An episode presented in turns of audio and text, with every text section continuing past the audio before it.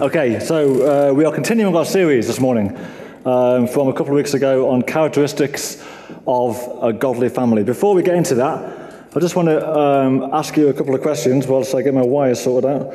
Um, if I say the word family to you, what, what, what sort of image is conjured in your head if I say the word family? Maybe it's, maybe it's this.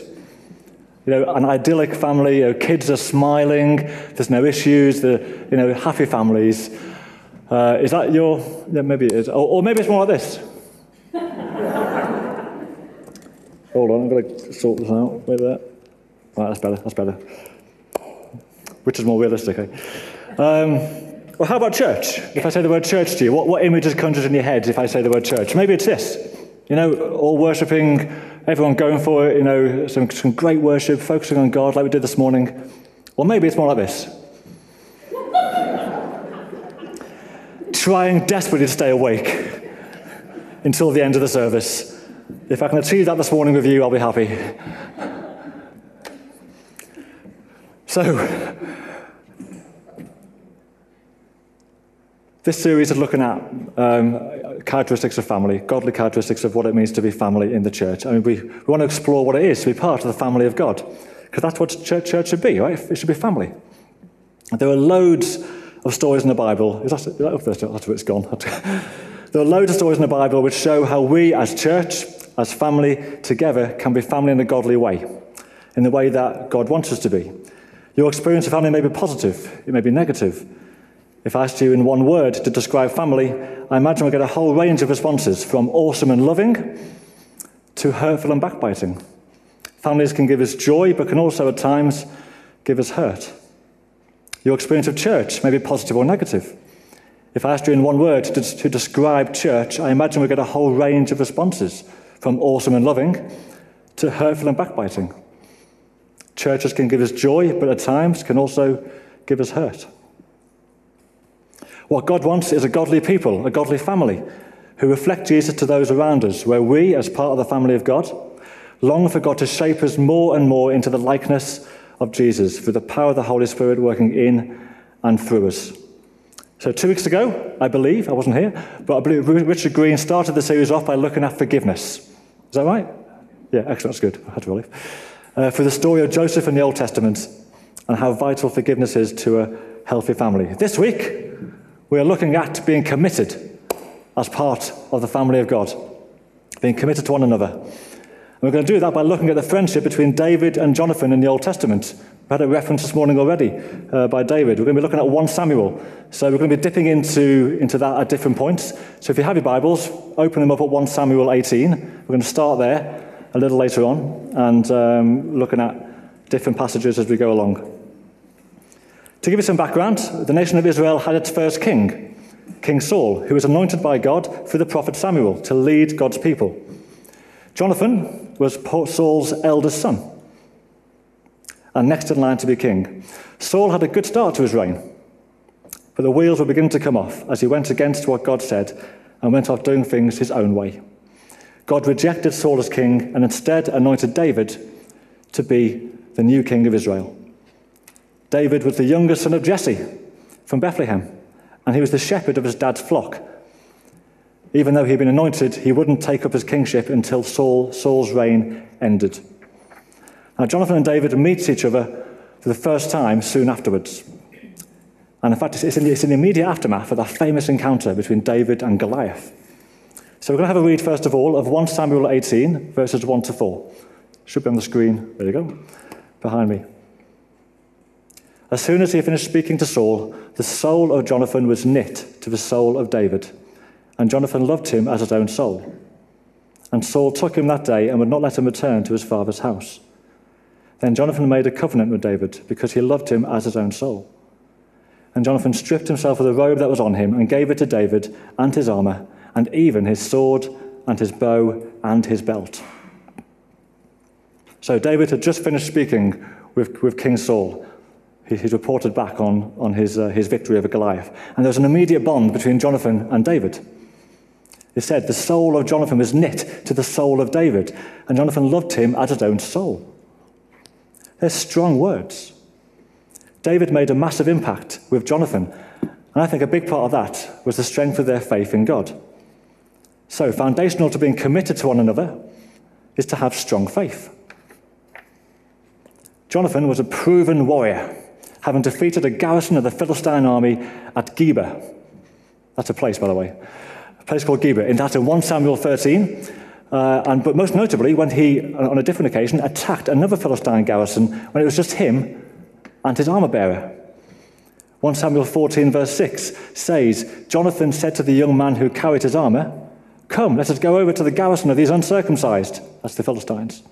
It may be that the Lord will work for us, for nothing can hinder the Lord from saving by many or by few.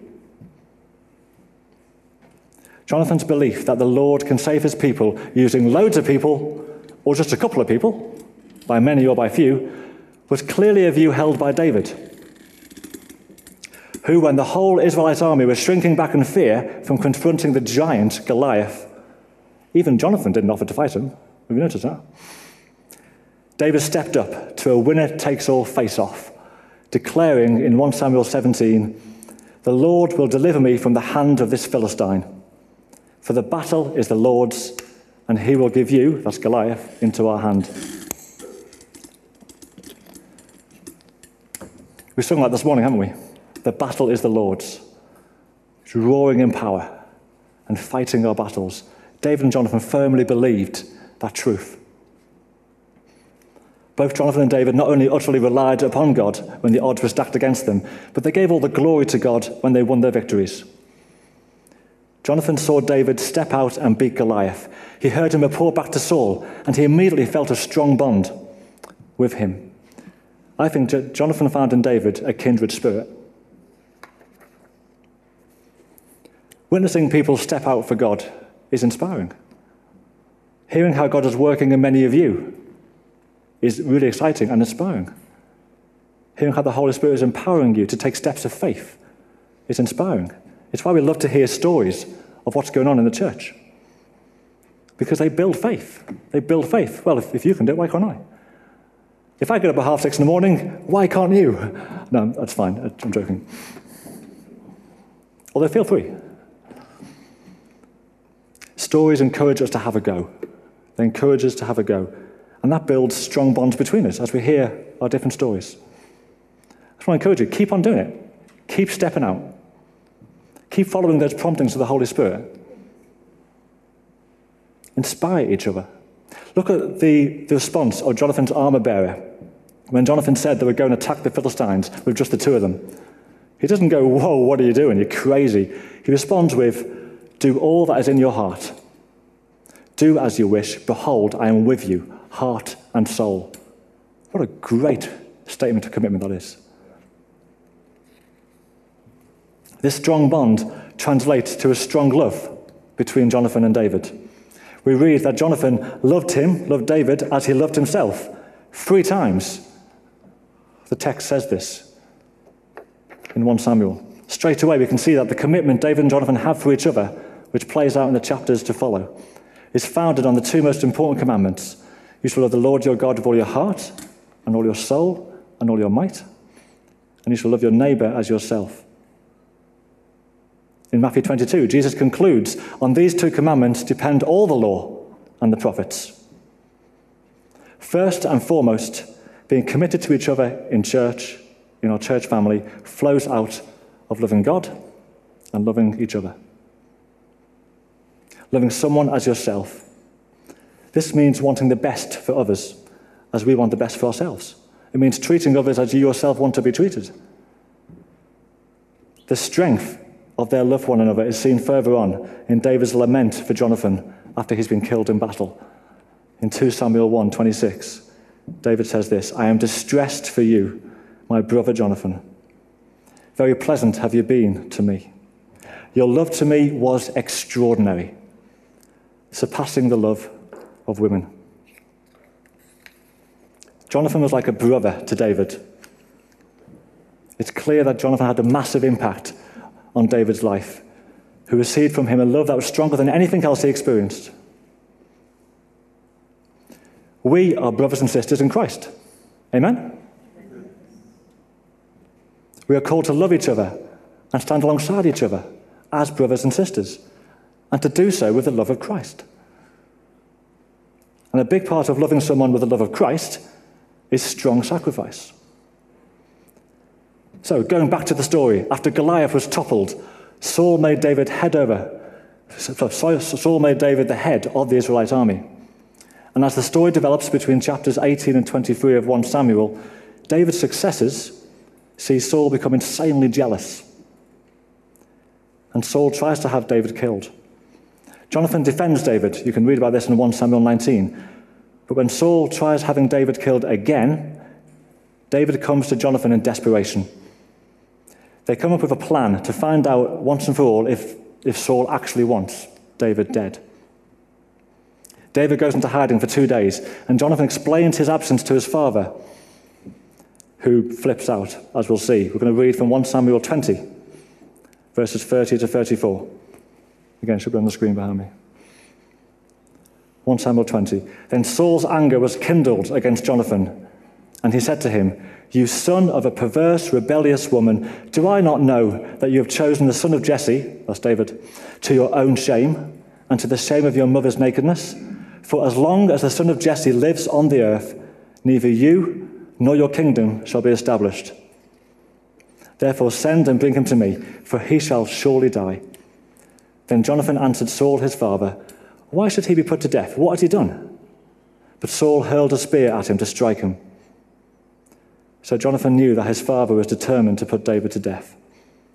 And Jonathan rose from the table in fierce anger and ate no food the second day of the month, for he was grieved for David because his father had disgraced him.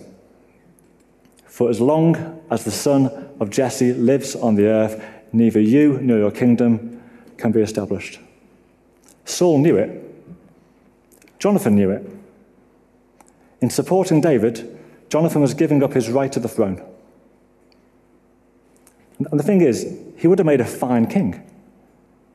He was a warrior in battle, a man of excellent character, but he recognized, maybe even from that first meeting, that David had been chosen, anointed by God to lead Israel, to be their king. Being a committed part of God's family is being committed to each other's betterment. Now, I'm not sure that's a word, but I couldn't think of a better word. To each other's betterment. You know what I mean by that, don't you? I, it's, yeah, to sort of wanting each other's betterment. I'll get the source later on. Even when, perhaps particularly when, that betterment comes at my expense. When it means that I miss out. Even if, even if it's something that I think that I had the right to have. Now, I'm not a fan of The Apprentice, the TV show. Anyone watch it here? No one, excellent, or a few people perhaps. So, from what, from what little I've seen, it's a group of people who are all vying to become Alan Sugar's latest apprentice in one of his companies. There's one place up for grabs. Each week they have to prove how good they are through whatever business challenge Mr. Sugar sets them. And at the end of each episode, they all sit down in the boardroom in front of Mr. Sugar and his cronies. And as far as I can tell, they spend that time trying to take credit for the good things that went on and blaming others in the room for the things that went wrong. And at the end of each show, Mr. Sugar fires one person. I thought I'd practice it, but uh, no, it's just. Until one person remains at the end of the series. Everyone on the show is trying to make themselves look good and trying to make others look bad. That's what the world's like. We're told if you want something, go and get it. Make yourself look good. Whilst you're at it, make others look bad. Maybe you feel overlooked. Maybe you feel that you paid your dues. I'm next in line. I've earned the right. God doesn't work according to the world's logic. God logic is about anointing. Who is he, who is he earmarked to be the next whatever it is? There's no right of succession with God. It's about anointing. We have a choice in how we respond when we see someone getting that opportunity that we wanted. We can respond with jealousy. We can complain. We can hope that the person who got the gig messes up. We can even try and make that person look bad. I know I've had that attitude before where, out of a place of insecurity, I've sort of hope that someone might do a bad job at something that I thought I was good at. To either justify my view that it should have been me, or to make me look better because they've made a mistake. You know what I mean? It's, maybe, maybe we've all done that at some stage. Or we can have the attitude of always looking out for the betterment of others. I'll start that again. Or we can have the attitude of always looking out for the betterment of others, even if that means I miss out. We can celebrate and support those who get the opportunity. That's really important. John, Jonathan understood it was better for the nation of Israel that David should be king, even though he was, he was perfectly qualified for the job, but he knew that David should be king. He recognized God's hand was on him, and with massive humility and not an ounce of resentment, he effectively said to himself, You're fired. I can't really do it. I, I thought I'd get all of you to do it, but then I thought that might actually influence my self worth, so I won't.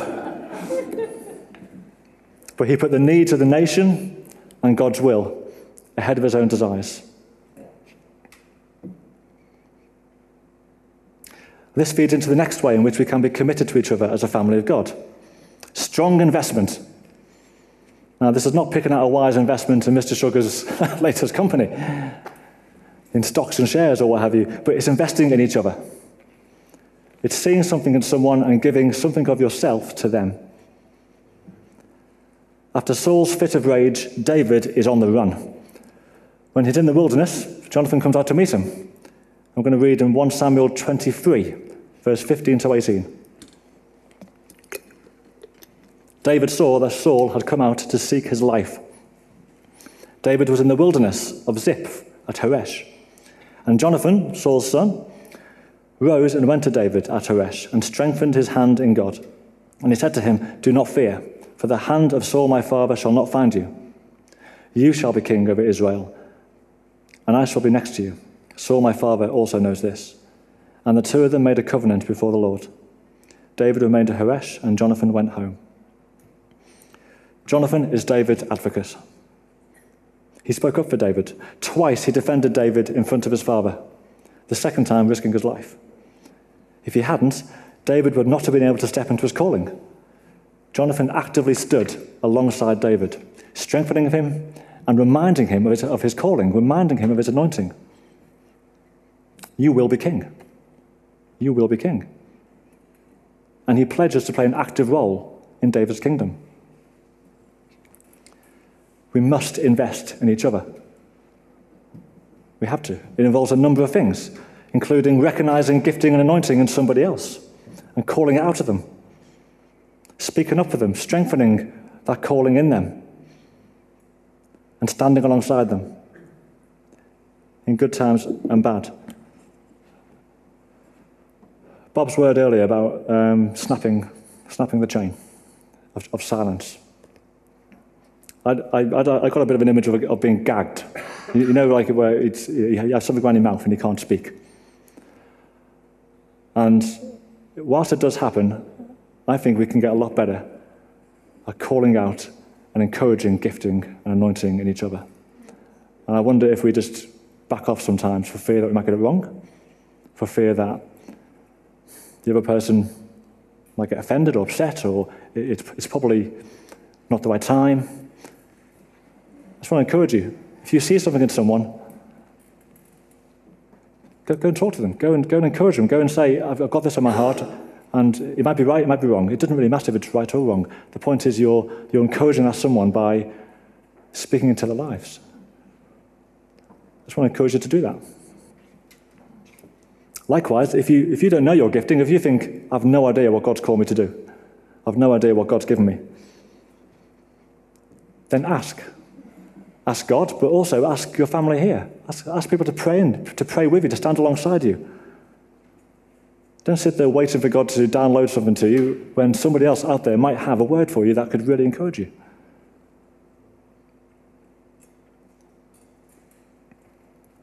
Part of this is that we need more leaders. Don't count yourself out. We heard before from David that David, who would be king, was assumed not to be a leader. He was young, age. He was the youngest brother. His occupation was a shepherd. It's not particularly glamorous. He wasn't on the radar of his dad or the prophet Samuel. As we heard, I've got it written here, David. It's about your heart. It's about your heart. You are a leader if you are open to the prompting of God. You are a leader if you obey and go with the prompting of God, and in so doing, influence others. In giving up the top job, Jonathan showed his leadership qualities. A few weeks ago at North, Ian Richards preached uh, on Acts 1 and 2 uh, and reminded us that at Pentecost, even though it's Peter who preached, to the thousands in Jerusalem when the Holy Spirit was first poured out. The other 119 or so people in that upper room didn't leave them to it. They were there with him. They were speaking in, in tongues, in different languages as the Spirit gave them, gave them gifting. We don't know most of their names. They weren't on a platform, but they were leaders. Investing in each other also involves growing each other in our walk with God, wherever we're at. There's a multitude of ways here, from helping each other understand the Bible, being accountable to one another, encouraging each other, praying together. And again, it's, it's just that, that encouragement from this morning is don't be silent. Speak, give each other words, give each other, pray for each other. Get into a prayer triplet, get into a midweek group. If you're not part of a group, I want to just really encourage you, be part of one. Have a chat with someone on the, on the desk out there afterwards if you're not part of a group. If you aren't receiving from anyone or giving into anyone at the moment, and you're part of our family, why not? Why not? We want you to grow in your relationship with Christ and to step into what He has for you, which will benefit us all. Finally, to be greater committing to each other in our church family, we need strong commitment. It's not a great surprise. So, apologies if you don't like football, um, but next Saturday, I think, is the Champions League final between Liverpool and, and Tottenham. Now, I won't, I won't labour the point, um, but the semi finals a few weeks ago, both Liverpool and Tottenham were, were dead and buried. Uh, they, they were way behind. Liverpool were 3 0 down. Tottenham were 3 0 down at half time in the second, second game against Barcelona and Ajax. They were so far behind that no one gave them any hope at all. I was quite pleased. anyway, defeat was inevitable. But they turned it around. They turned it around and extraordinarily won their semi finals. And the outpouring of emotion, of passion, of joy at the end of those games was extraordinary. Now, this isn't a comparison of, a comparison of the passion we show for Jesus compared to the passion we show for our football teams. It's not about that. It's about the commitment. The commitment of the players. In a seemingly hopeless situation, they played with such, with such desire, with such togetherness, with such belief that they hauled themselves back into the game, back into the tie, and ultimately to victory. The commitment of the fans who got behind their team and roared them on to the extent that their team could ride a tidal wave of support, knowing so many people were willing them on. There's a song that I'm going to read the lyrics for. I'm not going to sing it for your own benefit. I'm going to read the lyrics, which I never thought I'd do. I did it at North two weeks ago, and uh, that was fun. But the, the lyrics are great, they're so good. Just, just, just listen to them. When you walk through a storm, listen to the words. Hold your head up high. And don't be afraid of the dark. At the end of a storm, there's a golden sky and the sweet silver song of a lark. Walk on through the wind. Walk on through the rain. though your dreams be tossed and blown, walk on. Walk on with hope in your heart, and you'll never walk alone. You'll never walk alone. Hebrews 13:5 says, I will never leave you nor forsake you. That's a promise from God that He won't abandon us. He'll never leave us, that we never walk alone. But I think we should be able to say that to each other. As a church, as a family, we should be able to say, I will never leave you, I will never forsake you, I will never give up on you. Whatever you're walking through, you will never walk alone.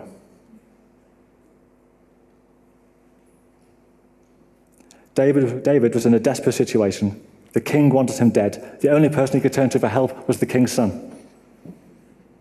Read 1 Samuel 20 for the full account. There is such anguish and fear as they try and work through this awful situation. Jonathan doesn't know what to do and can only say, after they've run out of options, whatever you'd say, I will do for you. Whatever you say, I will do for you. What a great statement. Jonathan's attempts at reassuring David have floundered, and all he's left with, whatever you want, I'm there. I'm in.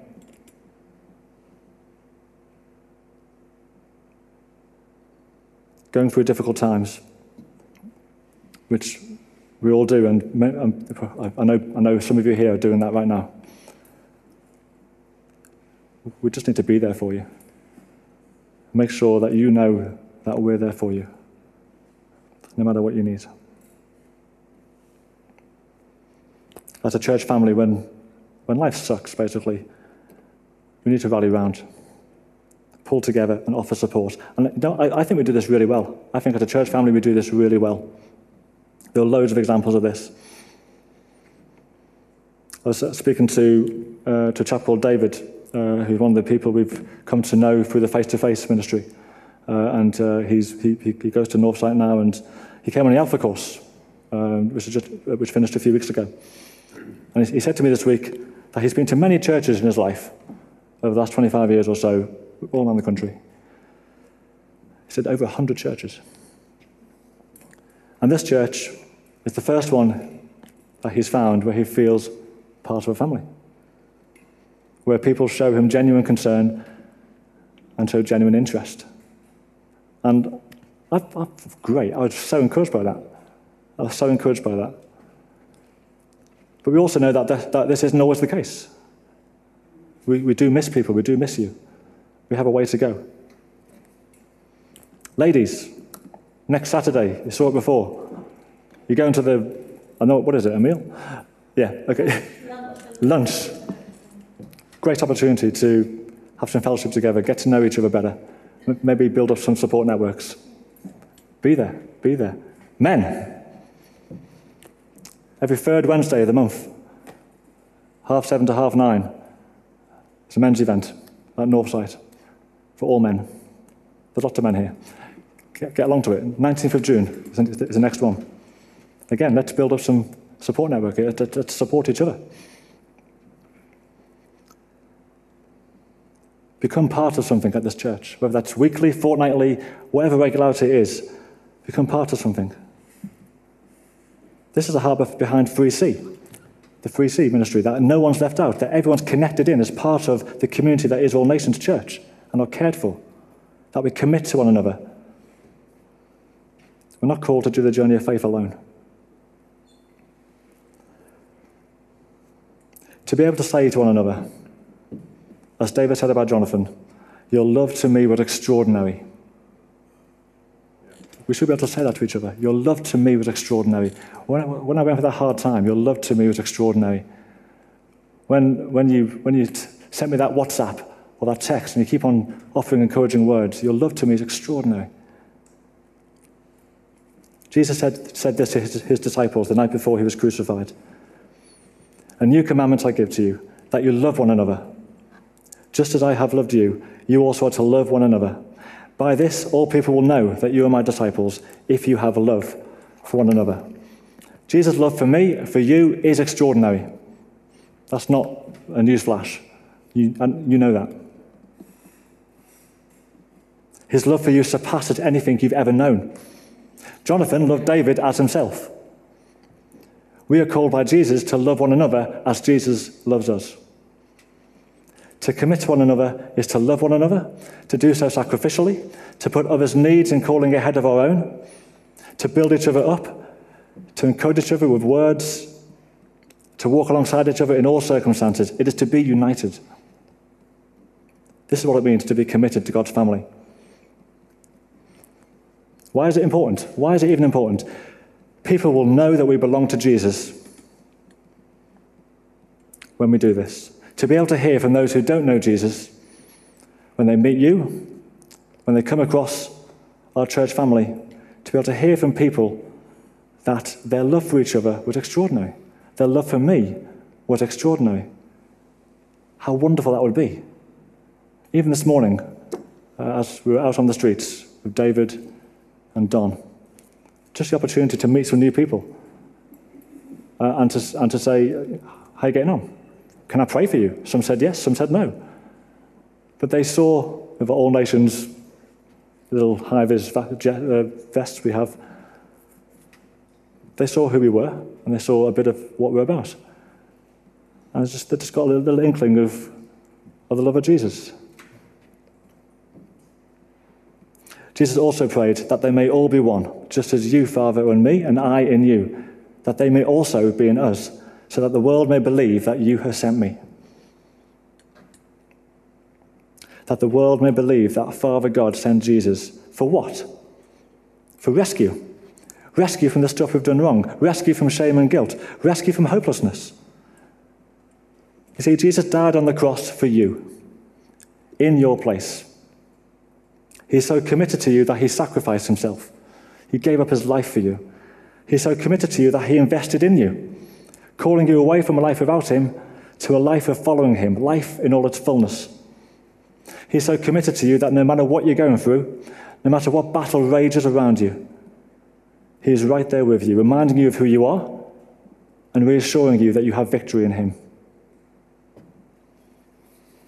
Extraordinary love.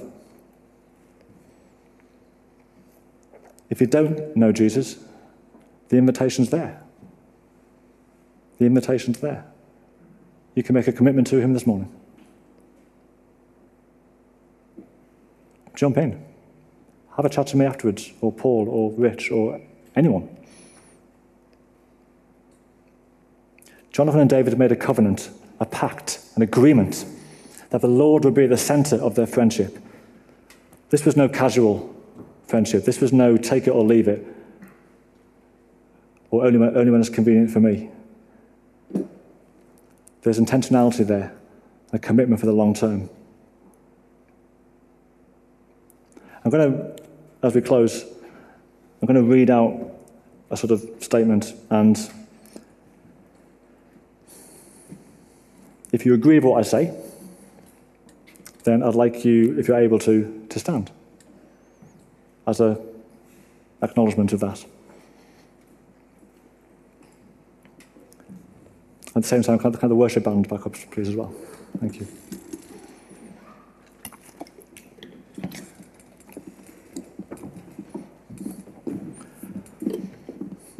To love one another, to do so sacrificially, to put others' needs and calling ahead of our own. To build each other up, to walk alongside each other in all circumstances, to be united as All Nations Church. If you're on board with that, if you're in, and if you're able to, could you stand?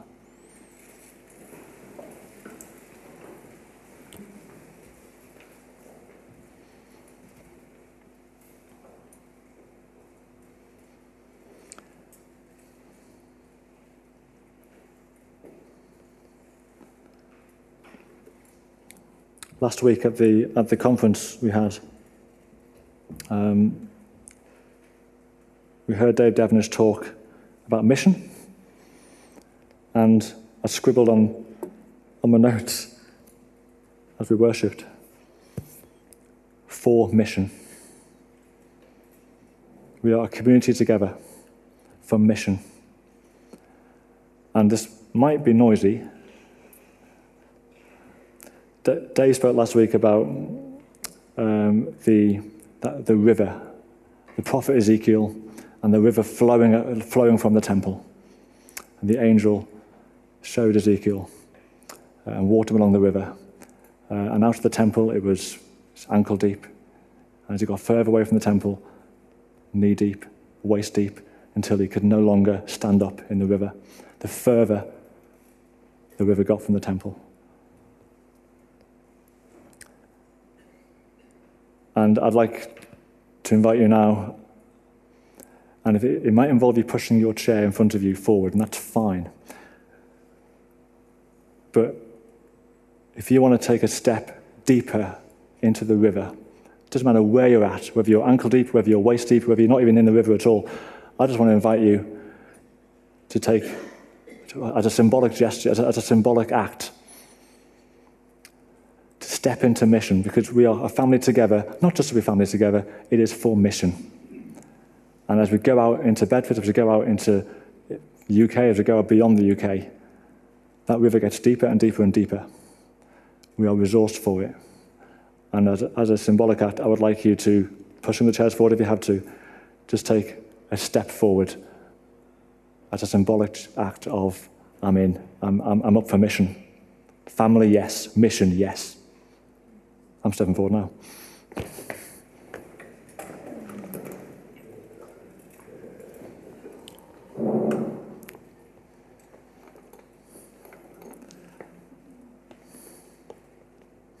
Lord God, I, just thank you so much that you've, you've made it in such a way that you are glorified through your family. You are glorified through your church. And, and the way for the world to be rescued is through your body. Lord, I pray, would you bring us together? Would you bring us into a, commi- a deeper commitment to each other for the purpose of mission, for the purpose of reaching out to those around us, so that they would know they would look at us and say, Your love for each other is extraordinary. I want a piece of that.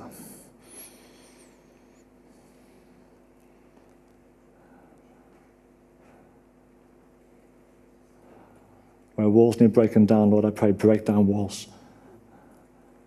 Where there's passivity, may we shake it off. Where there's fear, may, may go in Jesus' name.